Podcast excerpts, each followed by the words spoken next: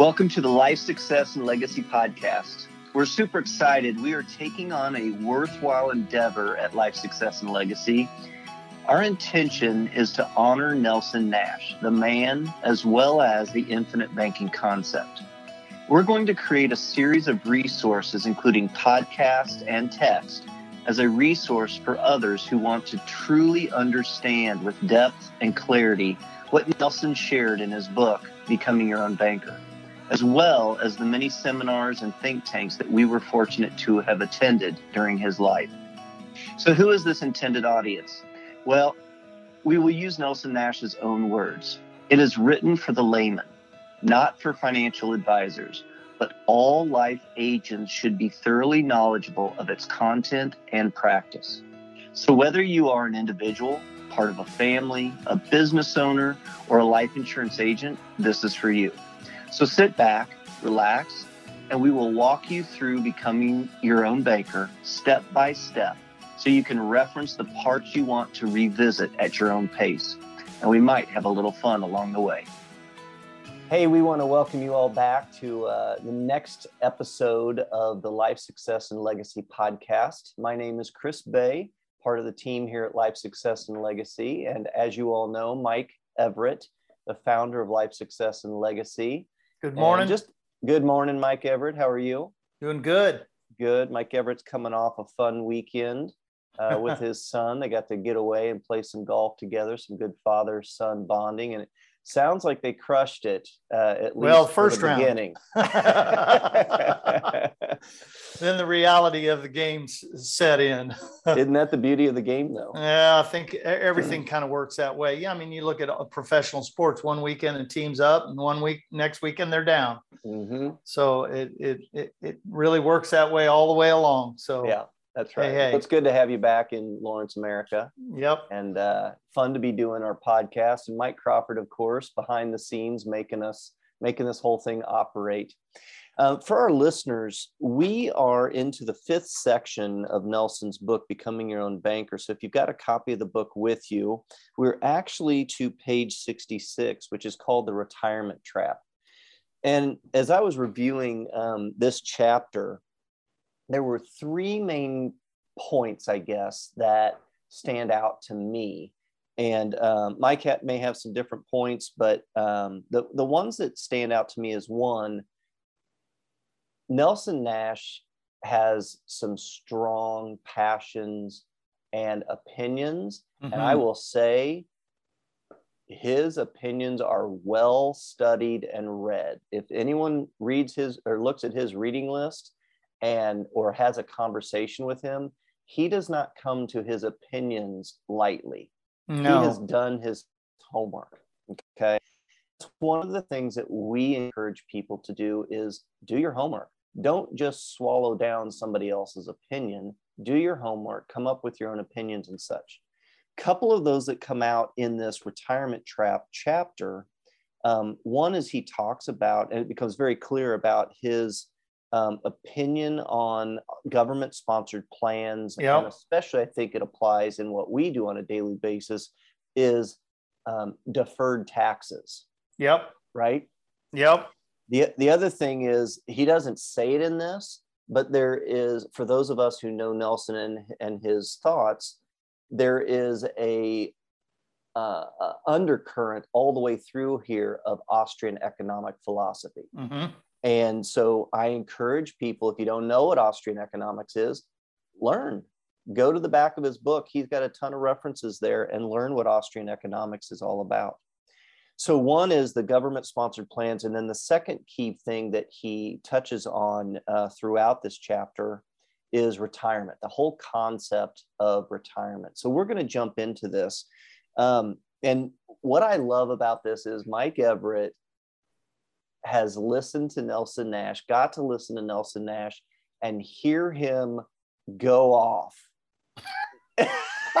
even that is further, perfect. even yeah. further than what we capture here in the book, but even further. And I remember when we hosted Nelson and Lawrence, and I had a lot of hesitations because in in the in Kansas, Lawrence, I believe, is one of two blue counties, if you think politically, right? Yep. So some of there's probably not a lot of Austrian uh, economists in Lawrence, America. Right? No, no. so when Nelson came, I had some hesitations about that, and Everett, I think you just kept telling me, "Ah, it'll be okay." Yeah. so, and it was though, by the way. Um, people loved getting a chance to meet Nelson and hear his, his thoughts and opinions and learn about infinite banking. So Nelson starts off this chapter. Um, he's talking about um, he had a thought that he'd been working around in his mind, and he finally in 1976 put it down on paper. It was actually on his birthday, and he wrote it and, and stuck it in a personal file. He's, here's the quote: "Social Security will fall, as have all socialist programs since time began. Before it falls, they will attempt to prop it up." Mm the source of funds that they will use is the reserves of private pension plans and other government sanctioned plan, uh, schemes. Okay. Mm. And, and he goes on to make a reference to the Soviet Union and how people were surprised. And yet he said, no, it, it wasn't a quick failure. It was actually doomed from the start because yeah. it was based on an um, from a faulty premise that the government knows how to order the lives of people better than do the people themselves. So I'm going to pause there. Hmm. Mike, you got to listen to Nelson I many did. times, many, many times. And he had some strong thoughts, opinions, and had done his homework. Can you just kind of talk a little bit about who Nelson was, how he came to his beliefs, and what you experienced from Nelson as you learned and listened from to him? Well, so it took me, you know, it, whenever you're learning something new, it takes a little bit of a time to make a shift in your brain. Mm-hmm. Sometimes people can't make the shift, and we understand that. But the more I listened, the more I studied, the more I learned, the more I thought Nelson really had the core themes and some of the core thought processes of really what's going going um, well what's really happening today. You know this one of the last sentences before it falls they will attempt to prop it up. Well this was in 76 that he wrote this. It's now 2021 and is that a true statement? Yeah. It's it's a it's a true statement. And then the source of the funds that they will use in its reserves of private pension plans and other government sanctioned schemes they're talking about this right now. Mm-hmm. and i think uh, and nelson you know i'll be honest he didn't spend a lot of time on the retirement trap other than the fact that you know his uh, uh this may be a bad word, but his knee jerk reaction was against all government sanctioned plans. All. Yeah. yeah. Not, yeah, not part of them. But uh, he's a purist. When, when he gets his mind set on something and he's done his research, he's oh, a purist throughout. For example, I'll give an example with our clients. People will ask sometimes, so do you not use banks at all? Right. Uh, they, all, and, everybody asks that Right. And and we're like, no, we use banks. If you're a purist, Nelson would prefer not to use banks, period. Right. Right. But specifically, he's speaking about don't use banks for for their cash, for loans, those for banking purposes. Right, right. That is the purist. Now, the whole spectrum, we have clients who utilize and leverage bank loans for real estate investments, etc. You know, but but keep in mind, Nelson is a purist. He has strong convictions um, throughout his philosophy. Okay, Mike's like, there's a pause. No, that's good. That's good. So this um, this whole idea where I think, it, at least in my mind, where it makes that connection is down in the next chapter or the next paragraph he's talking about um, you know a, a, hypothetical situation he said you know if, if the government would would remind you and he uses a doctor as an example. That's right. That $10,000 that you put into your pension plan last year was not your money and you know it. We admit that 5,000 of it was yours, but the other 5,000 was simply taxes you were going to have to pay in the future. We simply deferred your taxation. This is something that we talk about all the time. When all we talk long. about um, you know mike in our in our web webinars and our yep. boot camps we talk about it all the time. How to how, give us an example. How do we talk about that that deferred taxes? Well so you know our thought process is we got taught and, and we we all have done this by the way. We got taught to go ahead and, and start in our employer's 401k or 403b and put our money into one of these retirement plans tax deferred. So you get to you don't have to pay taxes on the money going in here. And and if you're just thinking on the surface, that sounds absolutely perfect because when you put this thing in this thing and don't have to pay taxes on this, it's probably going to grow a little bit. And let's assume it's going to grow, but it's not guaranteed. So the questions that we always ask is uh, are taxes going to go up or down? Now, I, I let people answer that for themselves, but most people know the answer to that question. Uh, number two, the money that you have right now, is it worth more today or is it worth more tomorrow? Well, think about what the government is doing in creating money from the Federal Reserve.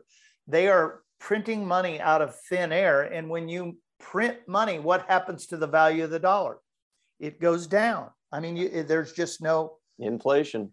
That's exactly right. And number three, when thinking about income taxes, do you want to pay on the little amount or you want to pay on the big amount? Well, I want to pay as little as I can. So back to the pension plan and to the retirement plans. We're putting all this money in pre-tax and it's supposed to grow. Let's just assume that it's growing. Most of the growth is from what you are contributing, by the way. But then 30 years from now, 35 years from now, you pull that money out. In fact, the government says at one point in time, we're going to make you pull it out. Or we're going to tax you at 50% at 70, 70 and a half years. That's right. So um, you start pulling that money out, and what's happened to taxes? Well, they've gone up. And what's happened to the value of the dollar? It's gone down. And so I know this is probably a little bit aggressive, but those are worthless dollars. Because if you could have used those in today's world and today's market, you could have gotten so much more out of creating your own plan. So I'm going to go back to the end of this thing. This thing was doomed from failure to, to failure to, from the start because it was operating on a faulty premise that the government knows how to order the lives of the people better than do the people themselves. Mm-hmm. So when we're teaching infinite banking, we're teaching people how to control, how to utilize their own dollars and be able to create their own system. And literally, we're not sidestepping the government. We're utilizing a plan that was created years and years and years, decades before the government started not only the income tax law, but then created all of these government sponsored plans. Right. That's big. That's big picture right there. Yeah. Yeah. It, it's perfect. Uh, and you, you can feel, if you know about Austrian economics, you can feel that undertone as, as Nelson's talking about this. You know, when he says, the faulty premises that government knows how to order the lives of people better than do the, the people themselves.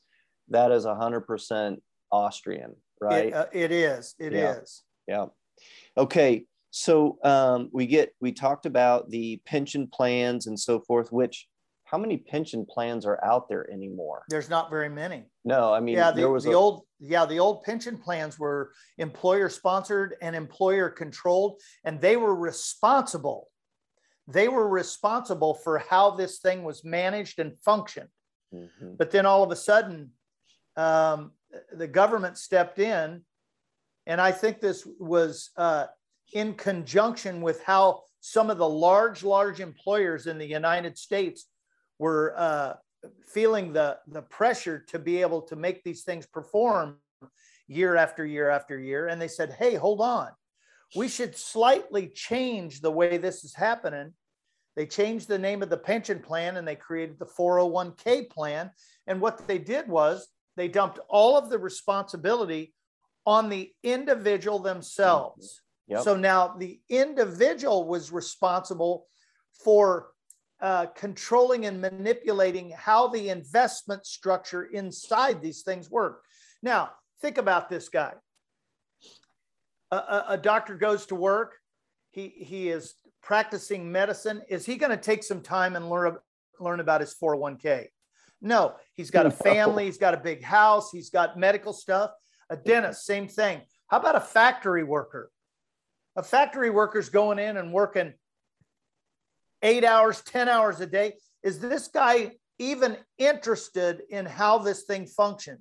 So, as the market goes up and down, up and down, I'm going to tell you what people are wondering why these things don't work. And I always say this go find 65 to 75 year old guys right now and find out what they think about their 401k plans. Mm-hmm. In fact, you probably just have to go down to Walmart and talk to one of the greeters down there because he'd be able to tell you how he feels about it pretty quickly. yeah. Yeah. Well, for me, um, you know, if I go back to my days in education right. as school principal, which I was during 2007, 2008, when we had that crash, and we had teachers who were ready to retire. Yep. And they had been dumping money into their 403Bs for their career, and they'd been teaching for 30 plus years, right? Well, all of a sudden, the market crashed. Oh, man. Now, I, have brought that up before, but I, I've never said it this way. What if the market hadn't crashed, but instead the government decided to access the taxable portion of their 403b at that point? Mm.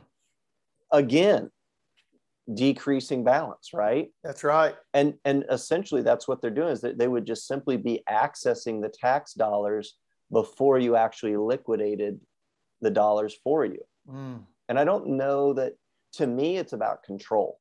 It is it, it is about control and flexibility. And what Nelson presents to us with IBC is a solution to those things. It's an alternative for people it to is. consider.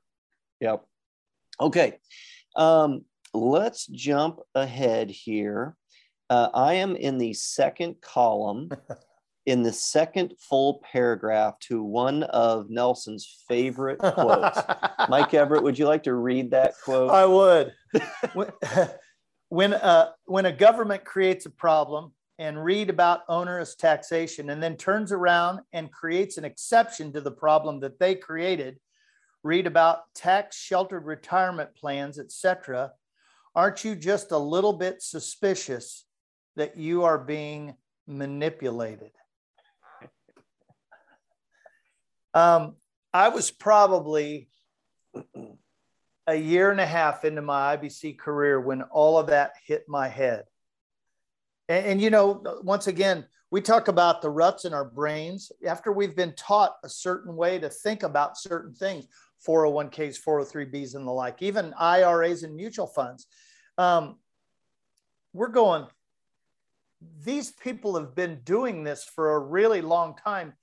It must be a good thing. But then when you start to get down into the weeds and you start to think about, wait a second, the government created these plans. And I, I've said this for years now. Not only did they create the plans, but every once in a while, they change the name of the plan for what reason? Because internally, they're changing how it functions and works. Mm-hmm. So he says, then they turn around and create an exception to the problem that they created. Aren't we just a little bit suspicious? And I'm in full on suspicion right now. well, to me, it, it's a reminder, um, and I think it was Nelson where I where I heard this, but I, I can't remember for sure. But if you go back and you look at the actual tax code, the way it's written, Yeah, all 7,000, 8,000 pages. here are the taxes portion of it. And then here are all the exceptions. Yes. And to me, just that simple visualization. Illustration. Yeah. That was like a why? Did you not get it right the first time? No. so it, it is interesting to, to me to learn and think about uh, some of these philosophies. Nelson uses a couple of paragraphs here. Basically, he is um, throwing socialism under the bus. Yeah, that's that's basically what he's doing in those those uh, couple of paragraphs. So now I'm jumping down to, and he says he ends up here. He says, um, down through all of history, mankind has indulged in some pretty stupid ideas. Yeah, not make, mincing words there. Nope. And it seems to take quite a number of years before one of them finally runs its course and collapses. Often it takes 70 or more years for reality to become apparent.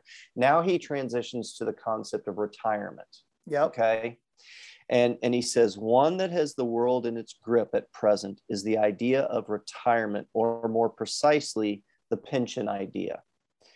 He says, if you read it in the Bible carefully, you will find no reference to, and he's joking here facetiously, he says, and so Moses retired and lived happily ever after. okay. He says, I can find no reference to the concept throughout history until the time of Bismarck in Germany, the 1890s. So, this whole concept of retirement, it's hard to have a conversation with someone. It is. And not have the concept or the word retirement come up in the conversation. Well, especially even in the work that we do. Yeah, well, even if you think about you know where we are in history right now, the 1890s is really not that long ago, Mm-mm. and so you know, families, people, they worked their entire life. I'll tell you, my my brother-in-law. I was just down in Hutchinson, uh, and I was sitting there talking to my brother-in-law, and you know, I said, "Well, how old's your dad now?" And he said, 92. Hmm. And uh, he goes, I'm having a heck of a time telling him that, Dad, I'm not going to let you get up in the quarter of a million dollar combine right now. because what he does is he puts a ladder over here, crawls up the ladder, then he gets on the stair steps to get up into the to the cab. But this guy, 92 years old. In fact, we were talking about health and obviously with COVID and everything that's happening. Mm-hmm. I said, Your dad had COVID, didn't he? He goes, Yeah. Um, he goes, But I'm going to tell you, I can't remember a dozen times in my dad's life that he was sick. Mm-hmm. Now, this is totally a sidebar. But I said, Is he a big vitamin taker? No. I said, does he take supplements at all? No. Does he, what's he, he said he drinks coffee in the morning, eats pretty decent, but he goes, I'll tell you what, when he thought he was getting sick, he'd put rubbing alcohol all over his body. And I thought, wow. But Albert's 92 years old and he's still kicking it. I mean, he's out mowing the yard every day. He's out right. taking care of his gardens. I'm going, this guy knows stuff. So back to the whole idea of retirement. because I think about him, um, it really leads down into the next paragraph. Mm-hmm. It says the whole idea was to get the older folks out of the workforce in order to make room for the younger folks because there are not all that many jobs that are available. The idea of creativity was seemingly beyond their comprehension. Bill Gates and Sam Walton would this would have boggled their minds. So you and I have actually talked about this at length. Mm-hmm. You know, after you've had somebody in a workforce or a place of employment for a number of years, the wisdom um, that they have gained, the experience that they have in a job is probably at a premium. Mm-hmm. And then all of a sudden they get to retirement age, air quotes, and we go, see you later. We got cheaper options. Yeah. And so it becomes a, a, a cost mechanism for an employer, but yet then you've got to go through all of this training. You've got to go through all of this craziness that an employer goes through. and you've taken your most valuable asset, an older, wiser, more experienced, and you always call him a sage. Yep. And he has so much to give to that younger generation. Mm-hmm. But yet, I think so many people don't see it because there's dollar signs uh, alongside all of that. I'll give you a, a, personal experience of that. So I was hired as a as a school principal at the age of 30. Do you right. think I was a do you think I was a cheaper option? Probably. Yeah. Okay. Um, and the school district previously had a very um, uh, respected uh, superintendent, Dan Neuenswander. I remember Dan. And and Dan had to retire early because of loss of hearing. It was his choice. Right. He just he just couldn't um, hear in the settings, you know, of group settings. He couldn't right. pick up words and things. It just wasn't working anymore. It wasn't selective hearing though. I knew Dan. and what I think was really sharp on the part of Randy Weseman, who was the new superintendent, is he went and talked Dan into coming back to the school district and being a mentor yeah. to the principals. Yep. They hired him on the cheap, I'm sure. You know, yeah. Dan Dan didn't care about the money. He just wanted to be involved. No. And they hired him and his role was to support and mentor school principals. And I got the opportunity as a young principal to latch on to his coattails. And man, I just listened. It wouldn't have done any good for me to talk anyway because he couldn't hear me. Yeah. Now, but we going... used to go. We used to go on um, trips and and do presentations. And he'd pick me up early in the morning in his pickup truck, and it was dark, so he could. And he was driving, so he couldn't see my lips. So essentially, I just sat there and listened to him the whole time. You know. Well, and you you, let's just correlate this back to Nelson. Um, this is exactly what I did when I used to go to Birmingham, or else then later on, as I became a, a practitioner, I was able to call him at least once a month. And um, uh, literally, I would call him, I would ask a couple of questions, and then this is difficult for me, and then shut, then shut my mouth. And uh, I just think during those times, um, the things that he imparted to me grew me as an IBC practitioner to be able to stand firm when the tide was coming against me. Yeah. Yeah. Well, um, Nelson talks a little bit about pensions in America, and he, he talks about them uh, during World War II and how everything was frozen. And he was talking about like gas, food, all these things, including wages, yeah. were frozen. And he said, under, under such an environment, how can you give someone a pay raise without giving a pay raise? Benefits. Yeah. So this was the this was the introduction of benefits. He says, this is the genesis of retirement plans and health insurance plans. This was also a function of the IRS code, which began in 1913. And then it just started to grow and grow and grow, et cetera.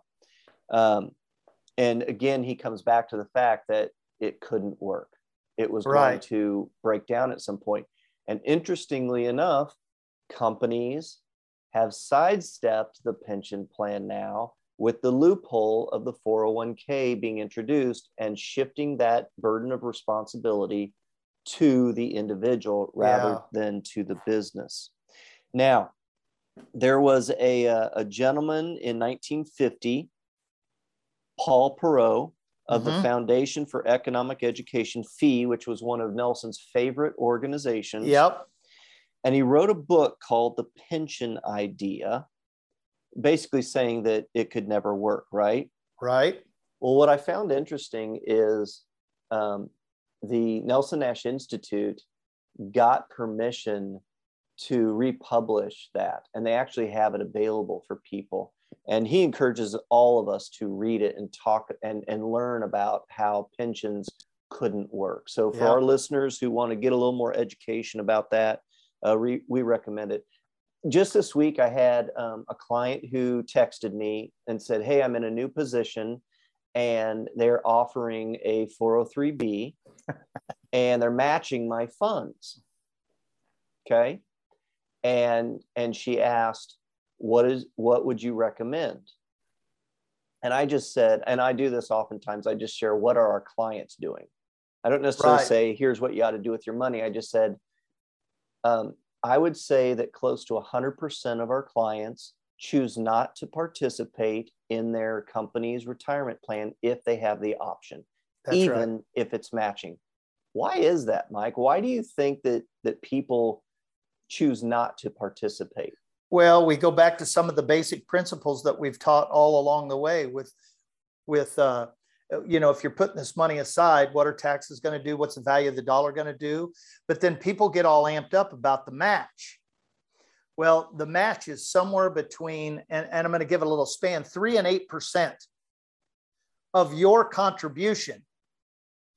So the match is not a hundred percent match. So if you're putting 500 bucks in, they're not putting 500 bucks in a month for you. Right. They're putting in 150 or less.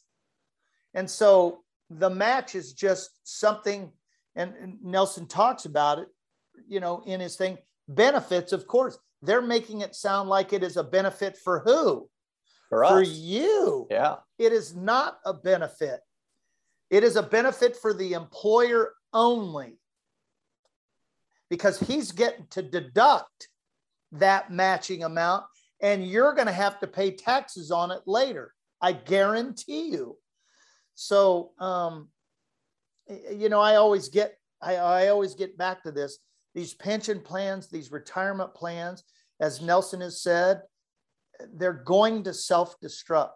Yeah. Or when you finally get an opportunity to get a hold of some of it, you're going to go, man, I thought it was going to be so much more. And I actually feel that same way about, you know, the Social Security and the Medicare hmm that is now available to me.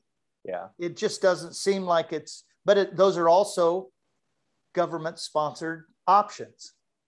Yeah, it's interesting to me when I look at just a couple of examples of, of efforts on the government to try to do some of the things that our, our society needs um, that have not necessarily been very successful. Right. Um, for example, if you go back and look historically at architecture and you look at government housing, government housing, which became slums, right? yep. Yep. it didn't work because the government didn't function function well managing it.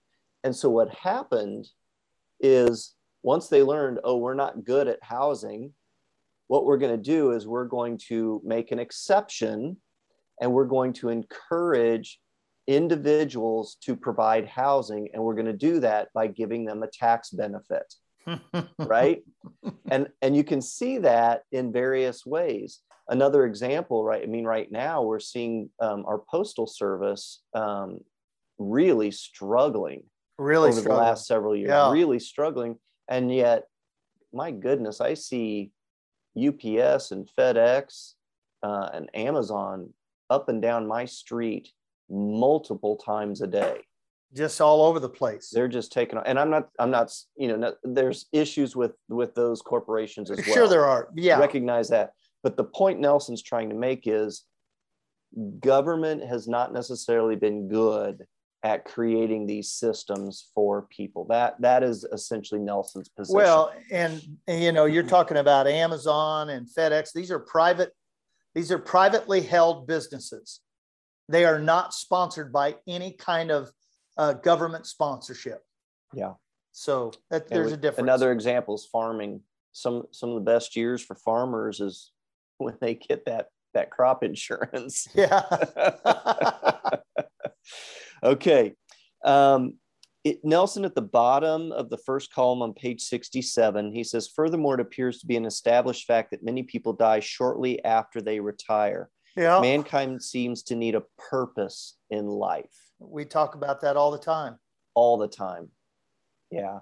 He gives two examples. One, um, And he referenced John Templeton, the creator of the Templeton Fund. Yep. If you want to know more about that, go back to page 37 and read.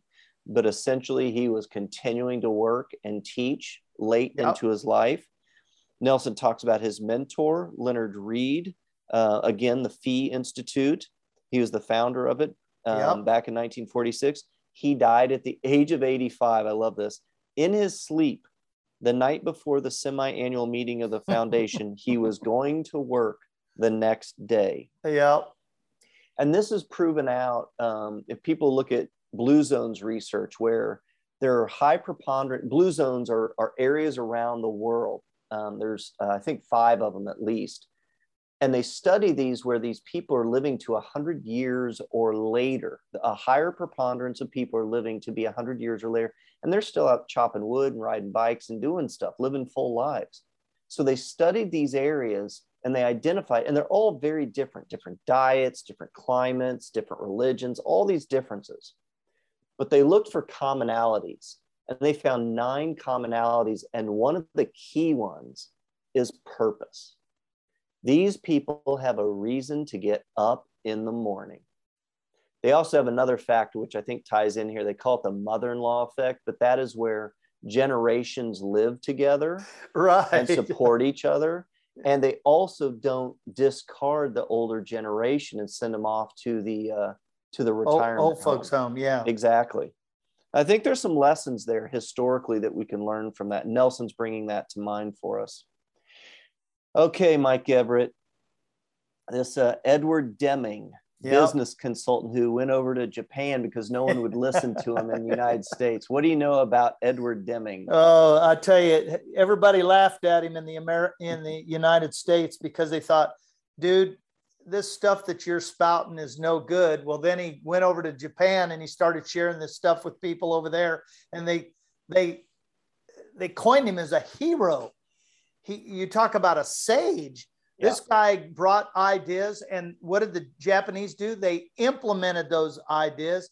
And then he turned around and he came back to the United States and he was a hero. Mm-hmm. Um, I guess I feel that same way about Nelson. You know, some of the stuff that he was starting to share with people in the 50s, 60s, 70s, and 80s, people thought, what is wrong with you? But now, all of a sudden, when you start to look at some of the things that he shared with people, now these things are really coming to pass now. And this is what really has given me purpose to be able to share IBC at a very, very, I, I, am going to say deep level. I'm more of the kind of the surface guy, but the team uh, aspect that we have, we not only share great big picture, but we get inside the picture with them and we work with them. And so, um, you know, I'm going to go back to the whole retirement thing. You know, I think it was a year ago you asked me, well, Mike, when are you thinking about retiring or kicking out of here? Test. Yeah, and and I said, well, let's see. My mentor Nelson Nash died at age 87 and he was still working. So I still have 21 and a half years left. Yeah. If I die at age 87, and I got a funny feeling, you know, I didn't have all the plumbing of the heart that Nelson has had. He had four of those. Yeah. And uh, I have been fortunate, uh, health wise, life wise, and the whole shoot match. So um, I don't, I don't, I don't see me shutting down. My follow up question to you, Mike, is, and this is to drive the point home why don't you think about retiring? I love what I do. That's it. It's purpose, isn't it? It is. In fact, if you go down here to the 14 points that Ed Deming talked about, the number one the number one point, and this is on the right hand column on mm-hmm. page 67 in the book create of purpose. Now, that purpose can take on many different avenues. You know, um, I think about Linda and I at, at, at 65 plus. Right now, we're painting our house. And is that purpose? we got a lot of purpose right now. We got a lot of outside purpose we need to be. And so, you know, when we're done with this podcast, uh, I'm putting on my paint and junk and I'm I'm going outside. We are three quarters of the way done with the house, but yet we're active. And you talked about this earlier, you know, people who are riding bikes, who are taking walks, who are eating right, but we have we have purpose. And then, you know, the other part of the time we're going to our our kids and our grandkids events and and stuff like that. I mean, mm-hmm. we're we're involved, we're busy. Yeah. And I can't think of a time in my life where I've had more purpose, but more personal happiness and satisfaction at 65, almost 66 years old. And life is good. It is good. Really good. That and of course, thing, go ahead. And, and what we've created yeah. for life success and legacy with you and I and Michael and, and Shelly and our associate agents, what they have brought to the table, what we are creating to be able to share with clients literally all over the country. My goodness gracious. And that's part of what why we do the dream creation with our clients to create that shared purpose. If it's a couple, sometimes it's an individual, which that's a heck of a lot easier to do a dream conversation with an individual you, you bring a husband and wife together, you, you might get some fireworks when you're trying little, to create little little different dynamic. A little different dynamic. but part of the reason we do that is to encourage people to dream and to help them generate or clarify or articulate yep. what is their purpose? What is their shared purpose that they're trying to create?